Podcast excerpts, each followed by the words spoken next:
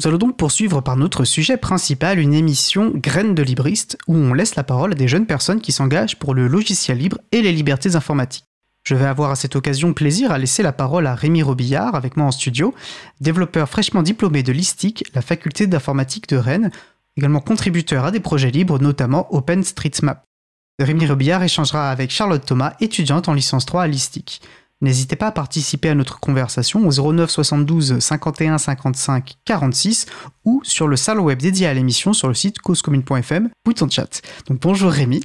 Bonjour Étienne. Et donc tu as accepté d'animer cet échange voilà, dans cette thématique graine de livris. Donc on te remercie de, bah, de nous avoir rejoints en studio pour, pour cela et euh, je te laisse la parole.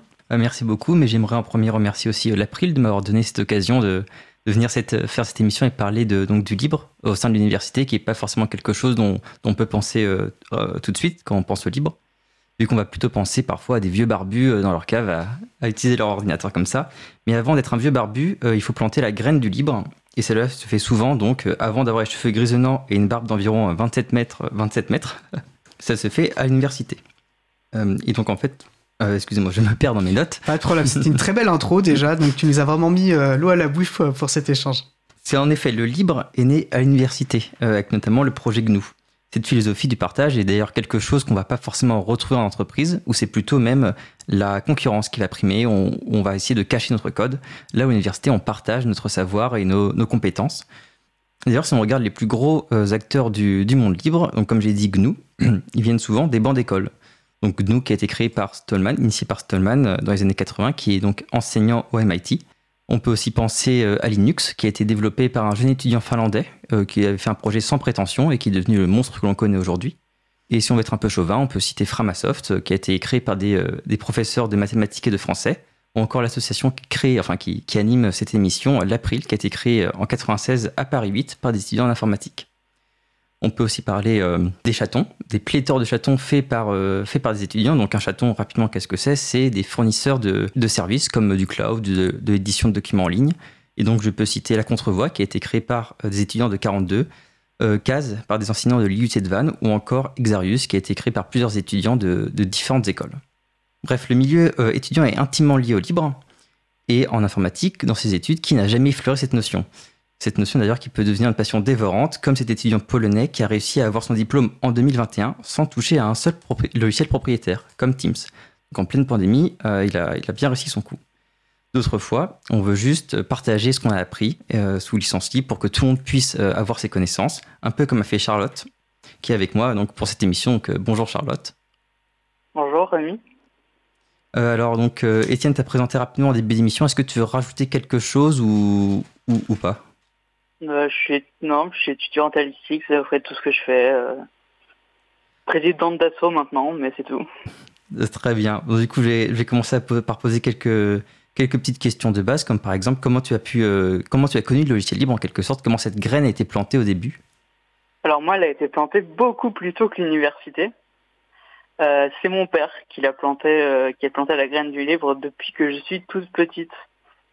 En effet, j'avais un ordinateur avant même de pouvoir marcher. Donc, il était programmé pour que quand j'appuie sur une touche du clavier, ça fasse un son. J'avais littéralement un clavier. Mais euh, donc j'ai été tous mes ordinateurs à cette époque-là ont tourné sur Ubuntu, sur d'autres euh, d'autres distributions Linux. Et donc c'est mon père qui m'a euh, donné goût euh, au logiciel libre au fil du temps, en m'apprenant comment développer au début, même si j'ai commencé à apprendre d'autres langages que lui, en apprenant que ce c'est le développement, euh, l'administration système.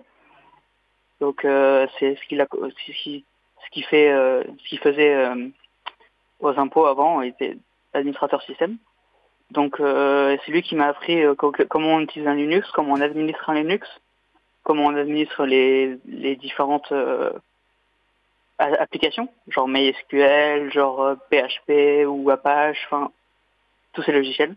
Donc oui, c'est mon père qui a planté la graine de, de livre en moi. Et depuis, je trouve qu'elle a bien grandi.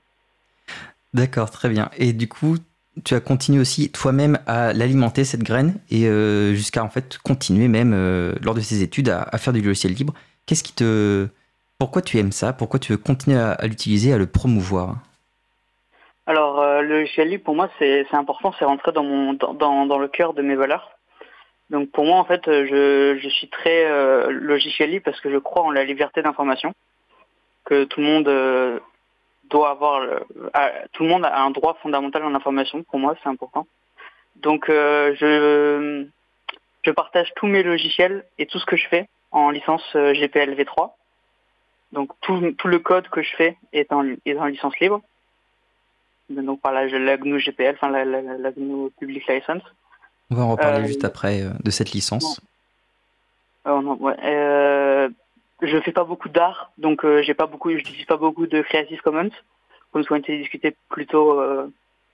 Donc moi, je n'utilise pas beaucoup de Creative Commons parce que je fais pas beaucoup d'art, mais je fais beaucoup de code et tous mes codes sont en GPL parce que j'aime les informations et pour moi, elles doivent être publiques. Et donc c'est pour ça que tout est open source. Très bien. Et du coup, on va revenir rapidement sur cette notion de, GPL. Donc, euh, une licence, en fait, c'est rapidement euh, un contrat qui va euh, définir comment utiliser le logiciel. Et donc, la GPL, en fait, va, demander à tous les utilisateurs du logiciel de redistribuer ce programme avec cette licence-là. Et certaines licences ne, donnent pas ça. Par exemple, la, la, licence BSD qui dit juste de pouvoir utiliser le logiciel, entre autres. Et si jamais on souhaite fermer le code derrière, c'est possible. Je préfère préciser un petit peu, voilà, pour ceux qui ne sont pas forcément au, au courant ou initié dans ce, dans ce milieu-là. Et donc, euh, tu as, est-ce que tu as un projet en particulier à présenter, euh, vraiment un projet qui te tient à cœur, que tu as mis donc sous, sous licence libre et que tu as envie de, de partager euh, comme ça? Alors, bien sûr, j'ai mon projet qui me tient le plus à cœur, c'est Baguette Sharp. Alors, qu'est-ce que c'est Baguette Sharp C'est un langage de programmation ésotérique. Alors, c'est, ça, ça fait très peur. En fait, c'est juste un langage de programmation qui est fait exprès pour être horrible. Donc il est développé et en fait c'est un langage qui utilise que des pâtisseries françaises et un peu de pâtisseries euh, alsaciennes, slash euh, germaniques. Mais euh, donc en fait tout ce code avec des pâtisseries genre print c'est croissant pour afficher quelque chose. Donc c'est le projet qui me tient le plus à cœur. Il est en GPL v3 disponible sur GitHub et bientôt sur ma GitForge quand j'aurai un serveur pour l'héberger. Et euh, donc c'est mon projet qui tient le plus à cœur. J'ai fait, c'est un, un projet qui m'a ouvert beaucoup de portes. Il m'a ouvert les portes d'un stage l'année dernière à, à l'INRIA de Rennes. Il m'a ouvert les portes de Passage en scène, là où j'ai fait une euh, présentation de 30 minutes dessus. Et il m'a ouvert les portes de, de, la journée du livre éducatif par euh, Alexis Kaufman, euh, où j'ai fait une petite présentation flash dessus. Très bien. Alors pour revenir rapidement, donc l'INRIA c'est un laboratoire d'informatique euh, basé donc en Bretagne, qui est. Non, l'INRIA c'est national. Oh, j'ai confondu, je confonds toujours. C'est IRISA. C'est Bretagne. C'est ça. Et c'est c'est lequel le national C'est ça. Euh, les noms sont, sont, assez communs, donc je, je, confonds toujours. Et donc, Passage en scène, c'est euh, des trois jours de conférence qui a lieu à Choisy-le-Roi tous les ans en juillet et euh, Alexis Kaufman est un des cofondateurs de, Framasoft qui travaille maintenant euh, au ministère euh, de l'Éducation et qui, qui essaie de pousser un petit peu cette, philosophie du libre. D'ailleurs, vous pouvez retrouver une super conférence de sa part à Passage en scène où il explique un peu les actions qu'ils entreprennent au sein du ministère pour pouvoir mettre en avant le libre. Je peux me permettre même, il est même intervenu dans une émission de septembre dernier dans Libre à vous. Donc une autre occasion aussi de l'entendre. Effectivement, c'est quelqu'un de très intéressant à écouter.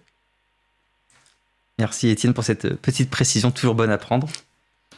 Et du coup, euh, euh, donc parmi toutes ces portes euh, qui, qui t'ont été ouvertes, est-ce qu'il y en a une qui t'a permis d'avoir des, échanges en plus, comme par exemple ton, ton stage au sein du laboratoire de, recherche? Est-ce que tu as pu voir des oh. personnes qui connaissent un petit peu, on va dire, ce milieu du, du, développement un peu plus poussé et tu as pu avoir des, des, échanges intéressants Alors effectivement, c'est quand je suis entré au laboratoire, donc à l'équipe PACAP à Rennes. S'ils si, m'écouteront un jour, c'est dans mon cœur. Voilà. Euh, donc c'est mon, c'est, j'ai connu plein de gens qui m'ont appris beaucoup de logiciels libres. Genre par exemple, GNUplot pour euh, pour faire des, des, graphiques au lieu d'utiliser euh, Matplotlib sur Python ou d'utiliser surtout pas un truc sur un tableur. Non, c'est GNUplot qu'on utilise et donc c'est un logiciel qui se fait par ligne de commande pour afficher des graphiques. Donc, et c'est bien sûr sous licence GPL, puisque c'est un logiciel de, GNU. Mais donc j'ai parlé de, j'ai découvert ça, j'ai découvert plein d'outils qu'on a fait à, l'INRIA, mais qui est donc qui sont ouverts pour pour tout le monde. Il a des outils et par exemple, j'ai appris que c'est à l'INRIA de Rennes que André Sesnek a inventé la prédiction de branchement sur les processeurs. Donc j'ai appris beaucoup de choses euh, quand j'étais à l'INRIA, beaucoup de choses en libre. J'ai fait du code qui n'est pas encore libre puisque c'est du code qui attend d'être publié. Mais en tout cas, euh, j'ai appris beaucoup de logiciels libres pour pouvoir coder. Par exemple, mon, mon rapport est fait en LaTeX, qui est un logiciel qui, qui est construit sur une une technologie qui a 40 ans pour euh, faire des documents euh, et qui est sous licence libre. Et, euh, et j'ai utilisé GNUplot qui est sous licence libre. Là, j'ai utilisé aussi LibreOffice qui est sous licence libre. Donc j'ai utilisé beaucoup de logiciels libres. Très bien. Et du coup, on va, on va sortir un petit peu de ce cadre de, recherche. et donc, est-ce que c'est ces découvertes de, logiciels libres ou est-ce qu'il y en a encore d'autres euh, que tu utilises au sein de tes études, comme par exemple euh, des éditeurs de code libre euh, ou autre chose? Alors, déjà, on ne le dira jamais assez, mais GIMP, ça m'a sauvé la vie. Merci. GIMP ou GIMP, je ne sais pas comment on peut dire. Hein.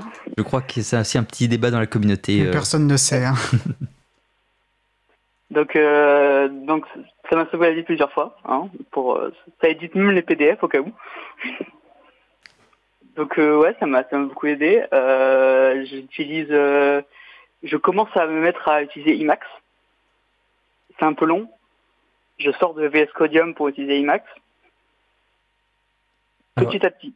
Emacs et VS Codium pour, pour nos éditeurs qui ne sont pas développeurs, c'est des outils pour pouvoir écrire du code.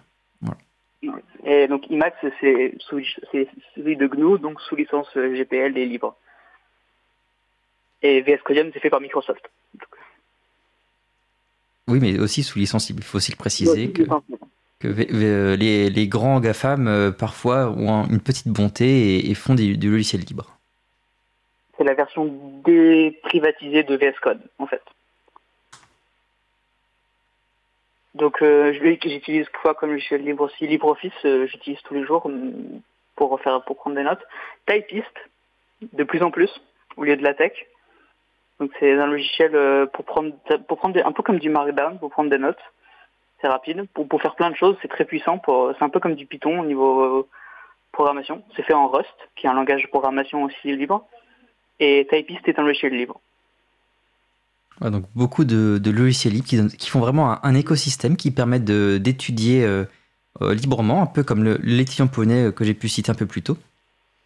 Euh, moi, pour ma part, je vais, aussi raconter un petit peu euh, rapidement euh, ce que j'ai pu, ce que j'ai pu faire lors de mes études pour le libre.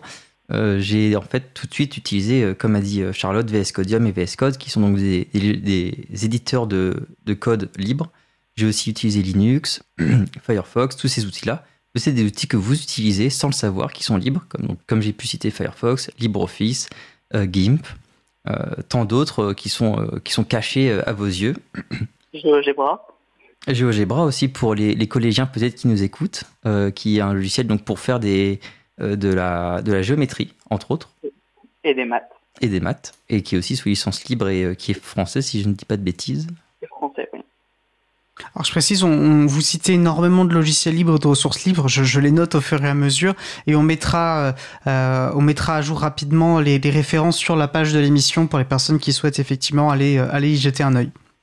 Ouais, comme ça, ouais, comme ça, tout le monde peut utiliser le logiciel libre. C'est ça, c'est toujours intéressant de rajouter un nouveau, euh, un nouveau logiciel qui peut parfois être un peu plus performant que le, que le précédent dans son, dans son flux de travail. Et puis, il ne faut pas oublier le côté sécurité des, des, logiciels libres. Oui, parce que les, donc les, logiciels propriétaires qui vont fermer leur code euh, vont, vont, mettre en avant la, la sécurité par euh, l'obscurité. Ça veut dire que si personne ne peut voir le code, ça ne peut pas être cassé. Donc euh, on a eu plusieurs, euh, plusieurs démonstrations que si, en effet, il y, a, des petites failles à droite à gauche. Et là où le logiciel est libre, euh, comme tout le monde peut lire le code, tout le monde peut trouver des failles, donc tout le monde peut les remonter beaucoup plus rapidement. C'est comme ça que plusieurs failles ont été sécurisées dans Linux très rapidement. donc je vais reprendre un peu mon, fil de questions parce qu'on s'est un peu, on, a un peu décalé. C'est ça. Donc pour revenir sur ton projet que tu as mis sous, sous licence, sous licence GPL, pourquoi utiliser donc cette licence précisément? Est-ce que c'est parce que, comme je l'explique un peu plus tôt, ça permet en fait, si jamais quelqu'un veut modifier le code, il est obligé de garder cette licence pour garder le, le savoir, ou c'est pour une autre raison particulière? Effectivement, pardon. Effectivement, c'est bien pour le fait que ce soit que ça reste dans le code, dans le dans le livre. Je ne voudrais pas, comme mes autres logiciels qui sont sous licence MIT, qui est une autre licence qui elle permet de fermer le code plus tard la GPL est une licence qui permet que ça reste dans le domaine ouvert. Donc même s'il y a des, modifications sur mon logiciel que, que, que, que, j'attends, que si quelqu'un veut modifier mon logiciel pour faire d'autres choses à la pâtisserie, qu'il le fasse. Je, je, suis tout, tout j'attends juste que ça arrive. Mais donc si quelqu'un veut modifier mon logiciel, ça doit rester dans le domaine public. Et donc c'est ce côté copyleft, à l'instar de, enfin, l'opposé de copyright, qui m'intéressait beaucoup dans la GPL. C'est pour ça que j'ai finalement passé tous mes projets en GPL. D'accord, très bien. Donc là, je vais aussi reprendre donc le copyleft, c'est juste pour dire que le qu'on est obligé de redistribuer soi même licence. Euh, le MIT n'a pas de copyleft, c'est pour ça qu'on peut changer la licence en cours de route. Donc on a vu un petit peu donc les, le libre au milieu des études avec euh, les, les logiciels qu'on utilise pour travailler, les logiciels qu'on utilise euh, donc pour, pour communiquer aussi via Matrix par exemple. Euh, Mastermost. Oui, ou Mastermost, qui est aussi utilisé au sein de l'IRISA et de l'INRIA, si je ne dis pas de bêtises. C'est le cas. Donc on peut maintenant euh, sortir un petit peu de ce cadre scolaire et voir un petit peu euh, le libre dans, dans, le monde du travail, parce qu'en tant qu'étudiant, on finit toujours par sortir de, de l'école pour aller travailler. donc toi, comment tu vois le libre dans ton, dans ton métier après les études? Alors, bah, c'est une très bonne question parce que moi, après mes études, enfin même pendant, parce que le concours est dans, dans un mois, je compte passer le concours d'inspectrice des finances publiques. Donc, ils appellent ça en qualité de programmeur système d'exploitation, PSE, mais c'est pour dire que c'est admin système. Donc, je vais administrer des systèmes en Linux. Et donc, ce sera très important dans mon travail parce que tous les logiciels qu'on utilise sont des logiciels libres à la DGFIP et à l'État en plus général. C'est même, très important. Et c'est pas une question. C'est, on utilise le logiciel libre obligatoirement. Il faut une dérogation spéciale pour utiliser genre Microsoft Office. Sinon, tout le monde utilise LibreOffice. Et tous les serveurs sont sous Linux. On peut citer par exemple le cloud interministériel qui a fait la DGFIP, qui permet de garder les données en France. Toutes les données au moins de la DGFIP sont stockées en France par la DGFIP. C'est elle qui a la souveraineté des données et en licence libre parce que ce, cloud utilise des logiciels libres pour se construire.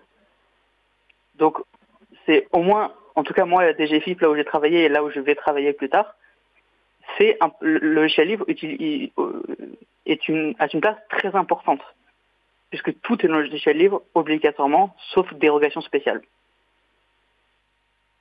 On peut peut-être aussi regretter le fait que ce soit les, impôts qui utilisent beaucoup le logiciel libre et non pas le, ministère de l'Éducation avec notamment les, licences Oracle ou encore euh, Office. Oui, euh, malheureusement, c'est plus difficile de faire, euh, de faire bouger l'éducation que les impôts là-dessus, bizarrement. Mais j'espère bien que l'éducation va passer du côté libre de la force un jour. on peut citer parce que tu parlais de, euh, d'Alexis Kaufmann qui est euh, qui est donc commissaire de l'éducation euh, nationale, plus spécifiquement à la direction du numérique. Et c'est la difficulté aussi de, ces ministères sont tellement grands que en fait il se passe il y a des il y a des super initiatives libristes qui se développent au sein du ministère de l'éducation nationale, mais on voit que en fait de manière méta, enfin systémique, c'est là où, où, réside le problème. Et d'ailleurs même le ministère en fait des finances n'est pas exempt malheureusement de défauts. Et bien voit qu'heureusement qu'il y a des initiatives, il y a des libristes au sein de ces administrations qui font vivre le libre et qui, euh, euh, projet après projet, aussi permettent, euh, permettent son, développement. Mais c'est sûr qu'il y a du chemin à faire côté de l'éducation nationale. En effet, la route est longue, mais la voie est libre. J'ai deux choses à dire sur, sur ça. Alors, un, en fait, aux impôts, on a en tout 100 000 agents. À l'éducation nationale plus supérieure, c'est 1 million. Donc c'est pas la même masse à bouger. Et euh, oui, on essaye de bouger aux impôts, on essaye de bouger aux, aux libristes, mais c'est pour ça que la journée du livre éducatif a été instaurée par, donc par Alexis Kaufman qui, qui le fait. C'est pour présenter tous ces projets faits par des, par des profs ou des étudiants. Moi, j'ai fait ces projets étudiants, mais il n'y en a pas beaucoup. C'est des projets par des profs libristes. Et du coup, c'est un, moyen, c'est un moment pour montrer ces projets libres. Ou par exemple, montrer qu'on a participé à OpenStreetMap. Montrer qu'on a créé, il y a, je me rappelle d'une application qui permettait de faire des euros, de s'entraîner sur des euros. En français, par exemple, pour les, pour les premières qui passent leur euh, examen. Le bac. Si jamais tu retrouves le nom, ça peut peut-être intéresser certains euh, auditeurs. Euh, ouais, bah, si je retrouve le nom, j'essaie de retrouver le nom et je, l'enverrai par mail au pire. Euh. Voilà, on fait comme ça, oui. On rajoutera, on rajoutera la liste des nombreuses ressources que vous avez déjà partagées. Ouais, mais donc ouais, ce, logiciel, il était très intéressant, c'est ce qui m'a marqué, surtout pendant cette journée.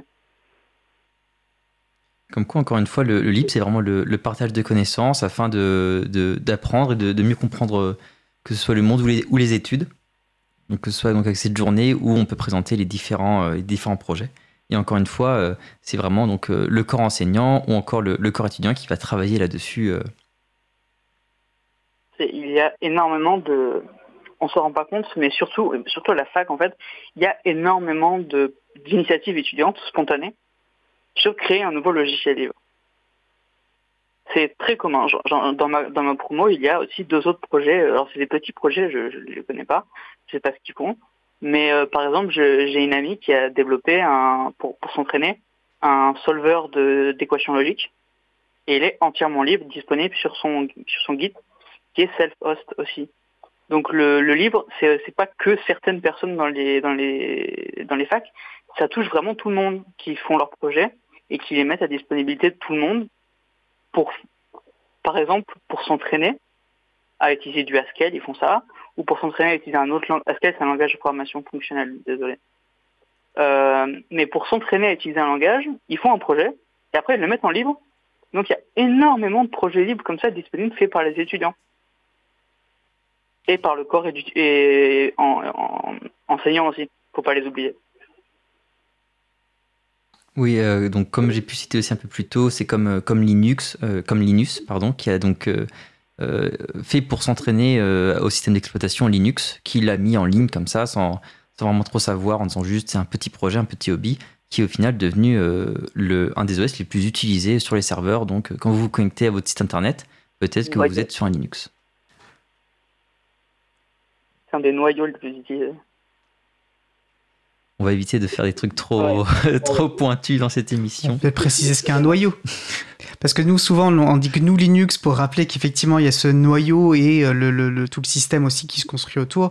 C'est intéressant peut-être aussi de savoir ce qu'est un noyau informatique, puisqu'on parle finalement de, graines de librisme. Bon, là, c'est euh, une forme de graine aussi à l'intérieur de ce système. C'est quoi le, le, noyau? Le système, c'est toi, hein, c'est toi qui connais. Ah bah oui. Euh, donc le noyau, c'est en fait donc le, tout premier programme. Euh, donc je, vais simplifier. Donc les puristes, euh, ne, me tapez pas, s'il vous plaît. Donc le, noyau, c'est le tout premier programme qui va se, qui va se lancer au, démarrage de l'ordinateur et qui va permettre en fait de, communiquer votre matériel, donc votre souris, avec votre écran. Donc quand vous allez bouger la souris, donc le curseur, il va passer par le, noyau qui va donc interpréter les signaux et qui va les renvoyer pour l'écran. Et euh, donc la, surcouche, donc ça c'est Linux, et la surcouche euh, GNU, c'est un, ensemble d'outils développés par, euh, encore une fois, le projet GNU, toujours eux, qui en fait contient plein d'outils qui permettent d'utiliser le, noyau Linux plus facilement. Et donc, par exemple, il, utilise des, il, existe, il existe des OS qui sont Linux, mais sans la surcouche GNU. Par exemple, Android tourne sur Linux comme noyau. C'est une vieille version d'Android en plus. C'est une vieille version de Linux, je crois. J'ai un petit doute là-dessus. Je sais par exemple que Alpine, par contre, utilise un autre système que GNU, mais euh, majoritairement, c'est la surcouche GNU qui est, euh, qui est encore utilisée actuellement. Elle est utilisée sur quasiment tous les, tous les OS qu'on appelle Linux. En, quand on met des gros, des gros, quand, on fait un gros, gros amalgame Linux, la majorité sont des noyaux Linux avec une, sur, une surcouche GNU. Voilà. Et donc aussi les noyaux, c'est aussi quelque chose qu'on va étudier à l'université. Et euh, je pense notamment à un projet que j'ai pu avoir euh, lors de mon master, où on a dû euh, manipuler un noyau, là aussi libre, donc Nachos, qui est sous BSD ou Apache, je ne sais plus. Encore des licences, mais ça c'est des précisions pour, pour ceux qui aiment bien ça. Il y en a beaucoup. Et voilà, il y, a, il y, a, énormément de licences. Et donc ce noyau, ce noyau Nachos, on a pu le modifier grâce à ces licences libres. On a pu étudier son comportement et donc le porter sur euh, une nouvelle base de code euh, beaucoup plus récente, euh, là aussi sous, sous, licence libre. Et donc voilà, encore une fois, le libre permet en fait d'apprendre et de partager des connaissances comme ça. Tu peux dire le nom, c'est drôle. Oui, alors on a essayé de garder, de rester dans le thème des, des, de la cuisine mexicaine avec notamment burritos. Et je vais me permettre une question peut-être avant de faire une, pause musicale, si, si, ça te va, Rémi. Euh, ce que tu as dit, voilà, toi, tu étais aussi étudiant à, à l'ISTIC. Euh, c'est le cas de Charlotte euh, qui est encore en ce moment. Charlotte, tu disais que voilà, tu avais des, des, des, camarades de promo qui avaient des projets libres. Toi, tu disais que tu avais étudié sur une OS libre. Est-ce que c'est voilà, est-ce qu'il y a une place importante donnée au libre dans cette faculté? Euh, peut-être ce sera peut être intéressant. Et est-ce que vous pensez que c'est euh, une exception par rapport peut-être à d'autres facultés informatiques ou ça vous semble peut-être être par rapport, je ne sais pas si vous avez eu l'occasion d'échanger avec des étudiants et des étudiantes de d'autres facultés en France? Voilà, à quel point c'est une exception ou plutôt une norme? Euh, Quel est votre ressenti là-dessus?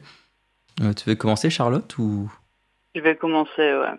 Alors j'ai avant avant d'être en avant d'être en licence, j'ai fait une prépa à Bordeaux. Donc j'étais techniquement inscrite à l'université de Bordeaux. Et il y avait moins de projets, de ce que j'ai vu sur le guide de, de, la, de la faculté d'informatique de Bordeaux.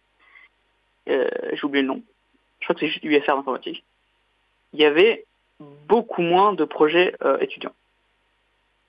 Par contre, j'ai pas beaucoup parlé à des étudiants et en, en prépa, même avec l'option informatique, on faisait que deux heures de vraie info. Du coup, j'étais la seule avec des projets euh, assez gros, quoi. Donc moi je vais parler un peu plus de la, faculté parce que j'ai donc j'ai fait ma licence et mon master euh, là-bas et j'ai aussi fait un, DUT avant mais je pourrais peut-être revenir sur l'aspect libre de ce DUT un peu plus tard. Euh, et donc euh, à l'ISTIX c'est pas vraiment poussé mais ce n'est pas non plus si on peut utiliser du libre on va utiliser du libre. mais il y a toujours des solutions un peu propriétaires comme Teams même si j'aurais préféré Mastermod qui est utilisé au laboratoire dont est rattaché l'ISTIX qui est un peu, un peu paradoxal parfois on utilise aussi Moodle, donc une plateforme de, pour gérer les devoirs un peu comme Pronote, qui est, euh, qui est libre aussi. Et euh, souvent, nos, enseignants euh, ne, vont pas forcément promouvoir ce logiciel libre, par contre. Là où, à mon unité de Vannes, on avait un, enseignant qui, a cofondé CAS, donc le, le chaton que j'étais un peu plus tôt. Donc, monsieur Merciol, s'il nous écoute, voilà, je vous salue. Et donc lui qui, euh, qui nous expliquait ce que c'était le libre, qui essayait de nous donner cette petite, cette petite graine. Donc euh, elle n'a pas forcément germé chez tout le monde, mais en tout cas chez moi elle a bien grandi. Et euh, je pense qu'on fait partie quand même des, universités qui, qui est assez ouverte là-dessus, qui si on peut utiliser du libre, ça leur pose pas de soucis. Parce que je connais certaines, notamment écoles d'ingénieurs où c'est beaucoup plus fermé, où c'est utilise. Les écoles d'ingénieurs, pour être en prépa, je connais beaucoup de gens en école d'ingénieurs actuellement, et le libre, c'est vraiment pas un truc qu'ils connaissent. Ils sont tous sur ils sont tous sur Windows, ils sont tous sur, euh, ils sont, ils sont tous à utiliser Microsoft Office. Euh, enfin voilà quoi. Voilà, bien sûr, ça varie sur les écoles d'ingénieurs. On, ne vise pas tout le monde, mais euh, il y a des bonnes écoles d'ingénieurs. Voilà, il y a les bonnes et les mauvaises écoles d'ingénieurs. On laissera chacun méditer sur la différence euh, entre les deux. Bah, je vous propose de faire une pause musicale avant de continuer cet échange. Euh, donc je vous propose d'écouter Night par Cloud Kicker. On se retrouve dans environ deux minutes. Belle journée à l'écoute de Cause Commune, la voix des possibles. Cause Commune 93.1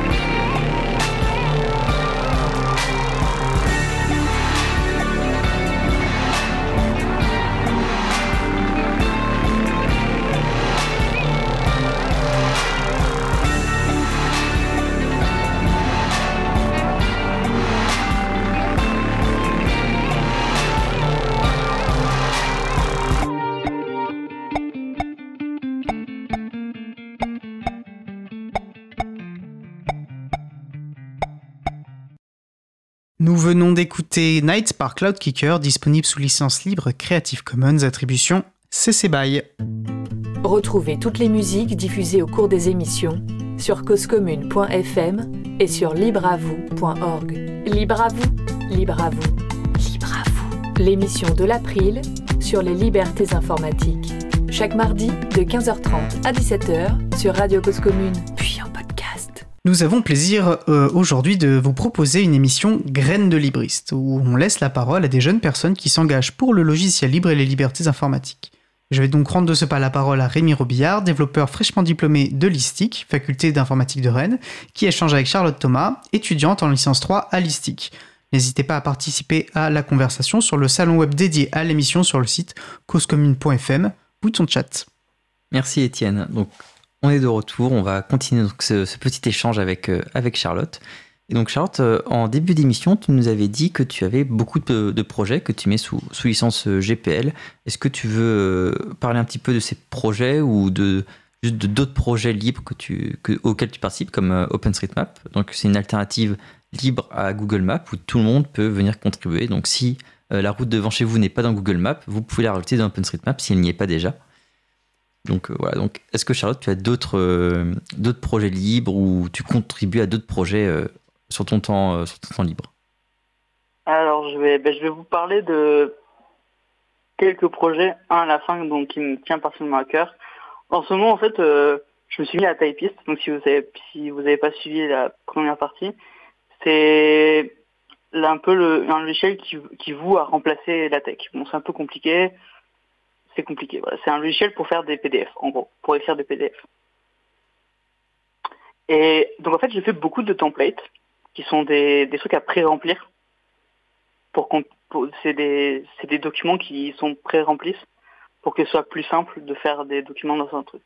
Par exemple, j'ai fait une template qui permet d'écrire des statuts d'association parce que pour des associations, c'est un peu spécial euh, de faire de. Il faut pas écrire grand 1, il faut écrire titre 1, et il faut pas écrire petit 1, petit 2, petit 3, il faut écrire article 1, article 2, article 3. Donc j'ai fait un template pour que ça puisse être fait. Donc euh, c'est sur ça. Et donc j'ai un peu contribué à la, communauté typiste en faisant ce, truc associatif. Bon, c'est très français. hein, C'est une template pour les associations françaises. Il faut bien un peu de. Que tout le monde puisse utiliser le logiciel libre, que ce soit spécifiquement les Français, spécifiquement les Allemands. Et ça qui est bien aussi avec, c'est que tout le monde peut venir mettre un peu sa, patte pour avoir un logiciel qui est très. euh, euh, comment dire qui, permet de remplir beaucoup de, cas d'utilisation, euh, où chacun vient compléter le, le projet, le modifier, le mettre à jour. Donc, par exemple, moi j'ai fait la version pour les Français et peut-être que ça incitera des personnes à faire une template pour les associations en Alsace-Moselle puisque c'est un peu c'est un peu différent, c'est pas la même loi. Parce qu'en 1901, l'Alsace-Moselle n'était pas en France. Euh, c'est la loi de 1908 si je me si je me souviens bien. Ou par exemple une association en Angleterre ou en j'allais dire en Bretagne mais euh, ou en ou en Allemagne par exemple. Et donc, est-ce que tu as. C'est donc c'est le, le, le principal projet auquel tu as pu contribuer récemment ou tu as fait d'autres choses, euh, d'autres projets encore? alors, c'est le principal projet que j'ai fait récemment, puisque en ce moment, je suis plus euh, centré sur mes études et sur mon association étudiante. Mais euh, le plus gros projet que j'ai participé dans ma vie, c'est Omega. Ah, Alors, tu vas pouvoir nous, nous raconter un petit peu cette, l'histoire d'Omega en expliquant quand même d'où ça vient, etc. d'Omega. Alors, Omega, c'est parti de... alors, la calculatrice s'appelait Numworks. Une calculatrice française, bon, construite en Chine, mais française, designée en France, euh, qui, qui, avait, qui, avait dit qu'ils allaient faire un logiciel, un, un logiciel libre. Bon, il se trouve que leur code était en CC by NC ND. Donc si vous- je vais pas vous tout vous détailler, mais en gros ça veut dire qu'on peut pas récupérer le code. Avec la, au bout d'un moment, ils avaient changé en SA, qui veut dire share alike, qui veut dire qu'on doit partager avec la même licence. Donc c'était un peu plus ouvert. Donc on a pu faire avec des amis une modification du, de- du, du firmware de la calculatrice. Et comme il s'appelait Epsilon, on a décidé de l'appeler Omega. Et dans Omega, il y a des gens qui faisaient des choses magnifiques. Euh, des gens qui jouaient avec le, avec le juste avec du code très bas level pour très bas niveau, donc très proche de la, du processeur pour faire des, des, des CS, donc c'est des, des logiciels qui savent faire des maths pour tout seul. En gros, c'est des logiciels pour faire des maths difficiles, dans des limites et tout. Et moi, en fait, ce que j'ai fait, c'est j'ai juste ajouté les unités et les constantes. J'étais la, j'étais la, la, la, constante. J'ai ajouté 230 constantes, qui faisait que c'était la calculatrice avec le plus de constantes de l'histoire des calculatrices graphiques lycéennes. Donc c'est une, c'est un, c'est une entreprise que j'ai bien aimée. J'ai eu beaucoup de fun euh, avec euh, tous les développeurs de, de, Omega. Je leur parle toujours, très actifs sur leur serveur toujours. Euh, mais malheureusement, depuis la version 16 d'Epsilon, Omega, pardon, Numorx a fait a fait un retour et a mis complètement la, licence en copyright. Donc on ne peut plus la modifier et partager des, des, données. On ne peut plus modifier et partager des nouvelles versions parce que tout est en logiciel propriétaire maintenant. Ils ont fait ce, ce déplacement à cause de du à cause du mode examen, parce que c'était théoriquement possible de modifier le code pour bypass, donc c'est-à-dire aller autour, pour pas, contre, comment on dit en français déjà? Contourner Contourner le mode examen. Donc comme c'était théoriquement possible, ils ont fermé le code pour que euh, les autorités, alors c'était pas français, c'est que les autorités euh, portugaises soient, soient gentilles. Donc voilà, donc euh, c'était mon projet qui me donnait le plus à cœur. Et malheureusement, maintenant c'est fermé, je peux plus, on peut plus participer. Donc euh, c'est vraiment dommage. Et on fait ça du jour au lendemain, sans nous prévenir. Même Texas Instruments prévenait les gens. Donc euh, voilà, ça, ça montre bien que le, le logiciel libre permet donc de faire de magnifiques choses, comme la calculatrice avec le plus de constantes, comme tu, comme tu as pu nous le dire. Mais à côté, donc les, entreprises euh, peuvent toujours fermer le, fermer le code et euh, on a une calculatrice qui va être donc moins performante, entre guillemets. On n'aura sûrement pas à nouveau de, contribution de ce, style, vu que le code est fermé. Mais en fait, c'est, plus une question de, euh, de fonctionnalité. Parce que ce qu'on, faisait, c'est qu'on apportait le système, donc ce que j'ai dit, c'est un, logiciel pour faire des maths. Et en fait, les, calculatrices qui savent faire ça, elles coûtent 150 euros. Et c'est parfaitement euh, légal en France, avec le mode d'examen, d'avoir un CAS. Donc ça veut dire que les gens qui, ont, qui peuvent payer une calculatrice à 150 euros, bah, elles ont droit à quelque chose de plus fort que, quelqu'un qui paye une calculatrice à 80 euros. Ce qui est, donc en fait, Omega permettait d'égaliser les chances entre les personnes pour que les, gens qui peuvent acheter une calculatrice à 80 euros, ce qui quand même est déjà un gros prix, on va pas se, on va se mentir, pour trois ans d'études, c'est quand même assez gros comme prix. Et en fait, de leur permettre à eux d'avoir un CS pour pouvoir être plus à égalité avec les gens qui peuvent acheter une HP Prime ou une euh, TI Inspire CS ou etc. Donc c'était pour vraiment mettre à égalité les gens. Et donc est-ce que c'est plus possible. Est-ce que tu avais eu des retours d'études de, lycéens du coup qui ont pu utiliser cette, euh, fonctionnalité pour euh, être sur le même pied d'égalité qu'une personne qui avait un plus gros portefeuille ou? Alors on a eu plusieurs lycéens dans notre serveur qui, ont fait des retours sur comment on pouvait. Alors le logiciel libre qu'on utilisait, c'est JIAC, qui est le fait par euh, ben, le professeur Bernard Paris à l'Institut de Fourier à Grenoble. Donc euh, c'est un logiciel libre français, JIAC. Donc c'est sous les GPL, JIAC, hein, c'est euh, le moteur de calcul formel derrière. Il est libre, il est, il, est, fait par un Français. et on a eu des retours de gens qui étaient très intéressés parce qu'en fait, ça permet de, plus, en fait, c'est plus que calculer la réponse, ça permet de vérifier son résultat ou de s'amuser avec les maths. on pouvait s'amuser avec, par exemple, qu'est-ce que c'est qu'une dérivée partielle ou comment on résout des équations différentielles. En fait, ça permettait de s'amuser avec les maths et donc d'ouvrir les maths à plus de gens. Parce qu'il faut rendre les maths, dans mon sens, plus ludiques qu'elles sont actuellement. Et donc, au lieu de devoir payer 150 euh, euros une, pièce de de, logiciel, puisque le matériel il vaut plus rien, c'est le même que depuis 30 ans quoi. Donc, on pouvait avoir cette même fonctionnalité sur des calculatrices bien moins chères, ce qui rendait la Numorx très compétitive. Et donc, on a eu on a eu beaucoup de gens qui étaient très très déçus par ce changement. Surtout, comme moi, des gens qui ont été vendus dès le départ sur le fait qu'ils voulaient faire une calculatrice ouverte. J'ai acheté les deux modèles de la Numorx parce que c'était une calculatrice ouverte et que je voulais supporter le, le, modèle français. Donc la fermeture, à, la fermeture du logiciel, euh, ça, a été, pris un peu comme une, trahison de ce qu'ils ont dit au début. C'était pas dans leur, euh, ils ont changé de ligne éditoriale, on va dire.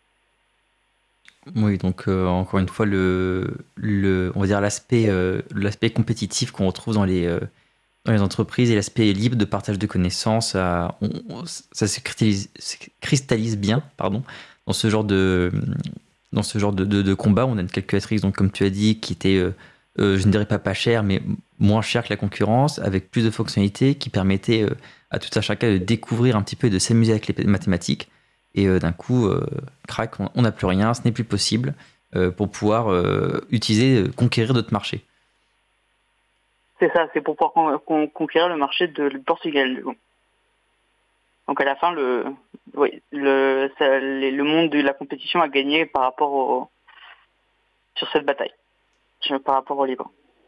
Donc espérons qu'on aura d'autres projets libres dans ce, dans ce sens qui vont gagner cette fois euh, les batailles. Un autre projet de calculatrice libre qui a été fait par d'anciens calculateurs en tout cas, ça me paraît très intéressant comme illustration de rappeler que, justement, que le logiciel libre est une lutte. Voilà, on lutte pour la liberté informatique. Il y a des intérêts parfois contraires aux nôtres et, euh, et de l'importance de lutter. Et nous, ça nous fait chaud au cœur aussi, du coup, quand des étudiants, des étudiantes, des personnes plus jeunes, une relève, on va dire, de cette lutte, continuent à apporter leurs leur euh, graines, leurs briques et l'édifice. Et, euh, et comme tu l'as déjà dit, la voie à l'ombre, mais la route est libre. Donc, on reste optimiste et combatif. Voilà, donc, si je peux me permettre, euh, le projet s'appelle Symbole Libre et c'est un projet de l'ENS, donc École Normale Supérieure de Lyon, des étudiants en master informatique fondamentale. Donc euh, ils développent un logiciel euh, complet avec un CS complètement du départ, logiciel d'exploitation, avec le firmware qui est open source, avec le hardware qui est open source, donc le, physique, tout est open source, tout peut être imprimé en 3D, tout peut être acheté, tout peut être construit qu'on peut construire dans notre propre calculatrice. Donc ça s'appelle symbole libre avec un Y. Donc ça permet encore aussi de, baisser les coûts de fabrication et de, on va dire d'amener la connaissance dans des mains euh, qui, qui n'auront pas forcément pu, euh, le faire euh, à cause de, problèmes d'argent. Donc c'est, aussi pour ça que, du moins en tant qu'étudiant, j'aime beaucoup Libre, c'est que ça amène la, connaissance à n'importe qui vu que le, vu que le livre ne demande pas vraiment d'argent. Alors, bien sûr, le livre n'est pas forcément gratuit. Il y a des, je peux citer des exemples, notamment un, jeu vidéo dont j'ai oublié non, euh, où le code est libre, mais il faut pouvoir payer pour accéder au serveur. Sinon, tu montes le tien à côté. Euh, il n'y a pas de souci pour ça, ça. reste, le code est accessible. Euh, oui, on paye l'utilisation du serveur. C'est ça. Ce qui est compréhensible, vu qu'un serveur, ça coûte cher. Exactement. Et, mais du coup, voilà, le, libre, ça permet en fait de donner à tout le monde les mêmes armes. Et, euh, et parfois, le libre est, et comme tu as pu le montrer encore, encore une fois que tu as calculé, je reprends cet exemple qui est très parlant. Il permet en fait de d'avoir un, gros point euh, contre la concurrence et de d'être en fait mieux que, que, que ce que pourraient proposer des, des solutions propriétaires comme Texas Instruments, entre autres. Oui, donc c'est donc c'est oui c'était mon projet euh, que j'ai le plus aimé. Je, je suis toujours content d'y avoir participé. Ça a été un très bon usage de mon temps. Et voilà, même si j'ai fait que rajouter des constantes à la fin. Alors... J'ai ajouter constance dans mes prénoms pour ça. Voilà, petit fun fact. Alors, euh, qu'est-ce que je voulais Je voulais voir un autre passage aussi, c'était les, les, contributions. À des, donc, comme tu l'as expliqué, donc, euh, on peut contribuer à des, des, projets, à des gros projets quand on est étudiant. Euh, moi, j'avais aussi raconté un petit peu mon, histoire là-dessus parce que c'est quelque chose qui m'a beaucoup bloqué au début. Je voulais euh, contribuer au libre, mais je n'avais pas forcément les compétences, euh, que ce soit donc en développement ou en mathématiques comme toi. J'étais un petit peu, un petit peu bloqué, pieds poings liés. Je ne savais pas trop comment, comment faire pour contribuer au libre. Et donc, en fait, c'est au fur et à mesure dans les études où on va commencer à comprendre comment marchent certaines choses euh, quand on va utiliser certains outils libres et on se dit ah il manque ça et donc on va commencer à se renseigner, à voir comment c'est fait et ainsi euh, rajouter sa petite brique et donc avoir des logiciels plus étoffés. Euh, je pense notamment à des à des frameworks visuels. Donc par exemple un framework visuel c'est ce qui va permettre de créer une interface de site web. Moi j'aime bien coder des petits sites web personnels pour m'amuser et donc mon framework ne pouvait pas afficher de calendrier. Bah, du coup, qu'à cela ne tienne, j'ai regardé le code et j'ai rajouté un calendrier. Et c'est comme ça, on se dit, mais en fait, le libre, c'est pas si compliqué. Il faut juste avoir une seule petite fonctionnalité à rajouter, et c'est possible. Et même en tant qu'utilisateur qui ne sait pas coder, euh, il suffit de remonter ça aux développeurs qui, euh, sur leur temps libre, vont rajouter cette fonctionnalité. Euh, mais donc voilà, même si vous ne savez pas coder, il ne faut pas avoir peur. si vous apprenez, vous allez finir par, par la rajouter, par, voir comment ça marche. Si vous ne savez pas coder tout court parce que ce n'est pas votre métier, utilisez-les, cassez-les, renvoyez les bugs, renvoyez les problèmes, renvoyez les, fonctionnalités qui manquent aux développeurs pour qu'ils puissent euh, euh, compléter tout ça. Euh, je, me rappelle de très bons sites qui expliquent justement, je ne sais pas coder, comment contribuer à la culture libre. Donc la culture libre, c'est en prenant en compte aussi, donc, comme on a dit, les dessins, les, musiques, tout ça, le OpenStreetMap aussi. Eh bien en fait, il y, a plein de, façons de contribuer quand on aime cette euh, culture. Euh, OSM, par exemple, vous pouvez utiliser Street Complete euh, sur Android, une application qui permet de rajouter des points sur OpenStreetMap. Par exemple, vous avez, je ne sais pas, une route, vous pouvez dire, bah, la route va avoir trois, trois, trois voies, ce qui va permettre avec le, au GPS d'être un peu plus précis et de pouvoir mieux guider les, les, les utilisateurs. donc je, je reprends sur ça, et c'est vrai que c'est très important de savoir qu'un logiciel libre, on peut y participer, comme, comme tu l'as dit, rien qu'en l'utilisant. Et il ne faut pas oublier aussi que la sur la très grande majorité de logiciels libres, les développeurs sont bénévoles. Ou alors, ils ont quelques dons de la part des utilisateurs, mais c'est sur, sur l'exception, sur quelques exceptions rares, genre Linux qui, pour Linux, par exemple, on peut citer, ils ne sont pas payés à plein temps pour faire ça. Donc ça prend un peu de temps. Et donc il faut, faut enfin, faut s'autoriser à prendre un peu de temps pour qu'un bug soit corrigé, mais on sait que dans le logiciel libre, le bug sera corrigé. Soit par le développeur lui-même, soit par quelqu'un qui aura décidé de le faire. Il, décidera, ah, ce bug, je pense savoir comment corriger. Du coup, j'ai proposé au, au, au, développeur ma version du code avec le code euh, corrigé. Oui, c'est une autre façon de, contribuer en effet. Euh, donc voilà, c'est pour euh, ouvrir les horizons à tous ceux qui ne savent pas coder, qui, qui peuvent nous écouter. Il n'y a pas que le code dans le logiciel libre. On parle souvent de logiciel libre, mais il ne faut pas oublier la culture libre qui, regroupe beaucoup plus de choses comme Wikipédia aussi. Je ne l'ai pas cité, mais Wikipédia, c'est une ressource libre. Vous pouvez y contribuer. C'est sous une licence particulière, je ne sais plus laquelle. C'est Wikimedia, Wikimedia quelque chose. Wikimedia Commons, je pense. Je, ne pas, je devrais te savoir, mais c'est vrai que l'information. Je peux rajouter également, on peut contribuer à la documentation et notamment au guide utilisateur, parce qu'après tout, les utilisateurs et les utilisatrices sont les plus experts de leur utilisation, et c'est aussi des manières de contribuer. Il y a de, beaux exemples de contribution comme ça. Il n'y a pas que le code. C'est rien qu'en utilisant un logiciel libre, vous pouvez remonter des bugs aux développeurs. Vous pouvez remonter des idées pour euh, quelque chose de plus. Vous pouvez remonter euh, des je sais pas, plein de choses. Plein de choses. c'est, voilà, vous pouvez, vous, pouvez, un logiciel libre, ça ouvre à plein de choses. En l'utilisant, vous, si vous aidez, ah, j'aimerais bien faire ça, bah, si vous le dites au développeur, c'est que le développeur, il dira, ah, c'est intéressant. Et il le fera. Peut-être. Et sinon, vous pouvez proposer, euh, vous pouvez demander à votre ami développeur, euh, sinon, de, de faire fonctionnalité pour vous et de proposer, vous pouvez déléguer les tâches. Mais oui, je, trouvais ça important de, parler de ça parce que en tant qu'étudiant qui, aime beaucoup, donc euh, c'est ancien étudiant maintenant, qui aimait beaucoup cet aspect-là, euh, euh, c'est quelque chose qui m'a beaucoup frustré au début en disant ah, je, n'arrive pas à contribuer, alors qu'en fait, on a énormément de, possibilités pour faire ça. Et il ne faut pas oublier aussi que le livre, c'est pas que des applications.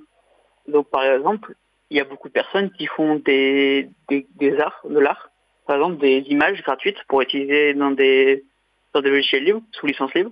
en général, c'est une, flavor donc, de la Creative Commons. C'est genre une dérivée de la Creative Commons. Donc c'est les fameux CC BY dont on, dont on, parle lors des musiques. En fait, ça permet de, comme, comme, Étienne l'explique très bien à chaque, à chaque pause, ça permet de redistribuer sous certaines conditions. Donc il faut citer l'artiste, un lien vers la musique, préciser s'il y a eu des modifications ou pas. Et, et, voilà. si on peut faire de l'argent avec ou pas. Aussi. Mais ça, souvent, c'est un, peu à part dans le, dans le libre.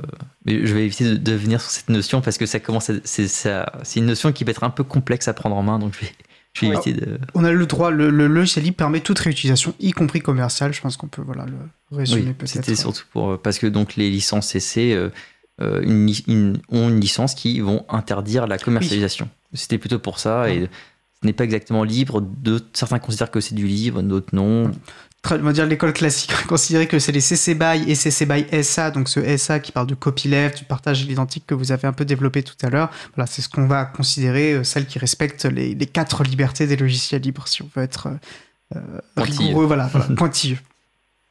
Mais donc oui, euh, le logiciel libre, c'est aussi, enfin le livre, c'est aussi l'art, c'est aussi la musique, c'est aussi tout un tas de, choses. Il y a des BD qui sont qui sont dans le domaine public. Je peux penser notamment à, David, euh, je ne m'en rappelle plus. Revois. Revois, c'est ça. Donc, qui est euh, euh, entre autres celui qui, qui fait les, les dessins pour Framasoft et qui a notamment une, une bande dessinée qui s'appelle Pepper and Carrot, qui est sous licence libre. Je ne pourrais plus citer laquelle non plus. Là, c'est laquelle au livre oui, attends, on t'a pas, c'est un peu coupé. Tu peux... c'est celle qui a été distribuée au journal du éducatif, je crois. Oui, oui, il y a de fortes chances. Euh, si c'est la nouvelle, euh, euh, la nouvelle. Elle qui est traduite depuis l'allemand là. Alors là, tu m'as perdu.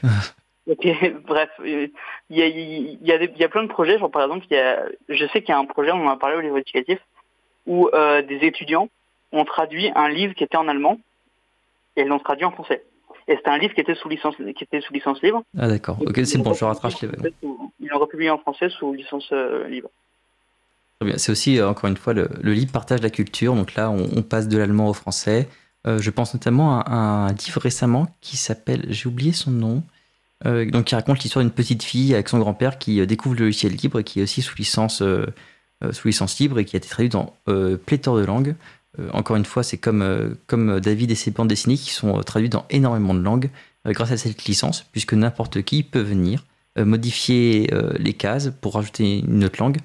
Et euh, ce, n'est pas illégal, justement. C'est grâce à cette licence, c'est complètement légal et ça permet d'ouvrir euh, l'horizon des, des, bandes dessinées et de, faire participer la communauté. par exemple, moi, j'écris un roman, c'est un peu pas très bon, hein, parce que je suis pas très bonne romancière, mais euh, c'est un roman, il est en, il est en CC by NCSA, donc non-commercial et share-alike.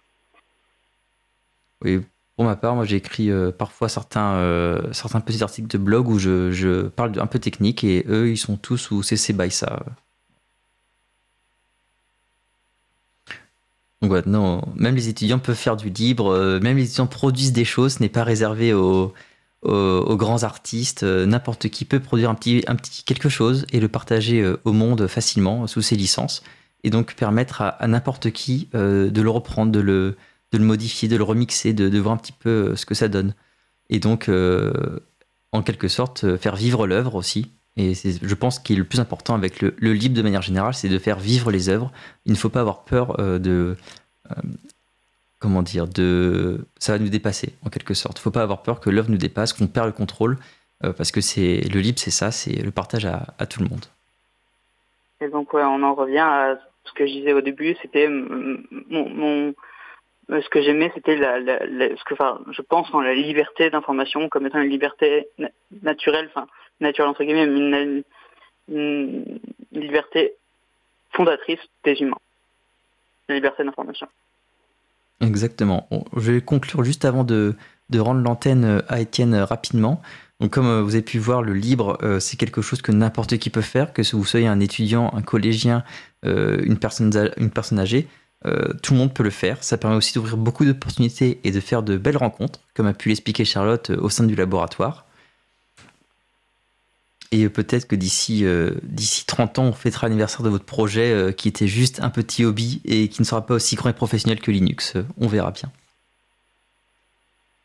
Bah, il vous reste même 2-3 minutes. Si, si peut-être Charlotte a, voulait en, 2 minutes nous, dire, nous redire ce qui, ce qui est pour elle l'essentiel qu'elle souhaiterait que, les gens qui nous écoutent retiennent de, ce que de tes propos voilà, Il nous reste deux minutes à peu près. Bah alors, euh, moi je vais dire que l'essentiel, c'est euh, la liberté d'information comme étant une liberté fondamentale de l'homme. Donc pour moi, c'est ça. Enfin, l'homme et la femme, enfin, tout le monde, quoi. Et les enfants. Donc pour moi, c'est la liberté d'information. Pour moi, c'est la culture du libre qui est très importante. Partager, avoir. aussi, je l'ai pas dit, mais sur quand j'ai quand j'ai créé donc Baguette Chat, le truc qu'on a discuté tout à l'heure, j'ai eu des, des, des, retours de, de développeurs en, dans plein de, de, laboratoires dans le monde, genre à Tokyo et tout, qui m'en ont parlé. Bah, c'est super. Et bah, du coup, je vais même parler parce que je vois qu'il reste les deux minutes. Une dernière question, est-ce qu'elle est vraiment dans l'air du temps? Et, et, et de l'avoir finalement aussi de votre perspective euh, de fraîchement, enfin d'anciens étudiants fraîchement diplômés et d'une personne qui étudie encore. Euh, dans votre rapport à l'informatique et à l'informatique libre, est-ce que vous avez un, est-ce que vous avez un souci d'une d'une informatique durable, d'une informatique qui s'inscrit voilà, dans, dans, dans, le contexte de dérèglement climatique actuel? Est-ce que ça, ça, occupe aussi finalement une part de réflexion euh, dans votre rapport au logiciel libre? Alors c'est une question hyper vaste et je vous laisse très peu de temps pour répondre, mais euh, voilà. On, va se dépêcher. Euh, alors moi je vais, me dépêcher rapidement. Donc, tout d'abord, moi j'utilise quasiment que du, du reconditionné, du, des PC de seconde main.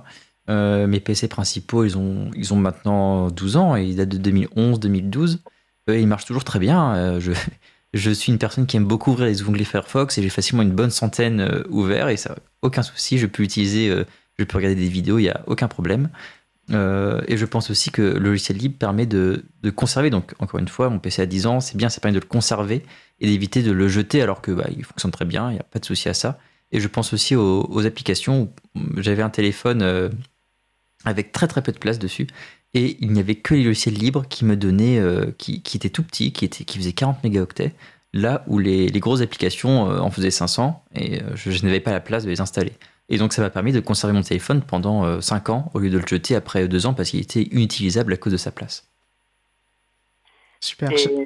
Et, moi, c'est dans l'air du temps parce que j'en discute beaucoup avec mon asso aussi, parce qu'on a des réunions avec les pour la, réduction des déchets, la réduction de.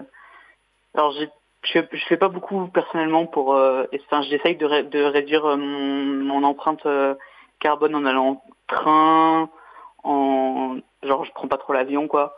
Euh, de toute façon, j'ai pas l'argent. Mais je, je prends le train quand je peux. Je, je fais attention à mon électricité. et dans le logiciel, je, je fais tourner des, des, des sites web par exemple qui sont très basse consommation. C'est pas des sites web très très lourds. Des web qui sont des simples pages donc euh, ça prend moins de consommation euh, de, puissance de calcul et donc moins de moins de consommation euh, de, serveurs après quoi. Donc j'essaye de faire attention. Ok, parce que ce sont de bons six exemples de, de gestes qu'on peut faire, d'actions qu'on peut mener mais aussi dans des cadres collectifs, hein, comme les associations. Je pense que c'est les actions dans les cadres collectifs qui sont sans doute les, plus importantes. Mais enfin, en tout cas, voilà. Merci, merci d'avoir répondu de manière aussi concise à une question hyper large qui aurait pu faire toute une émission.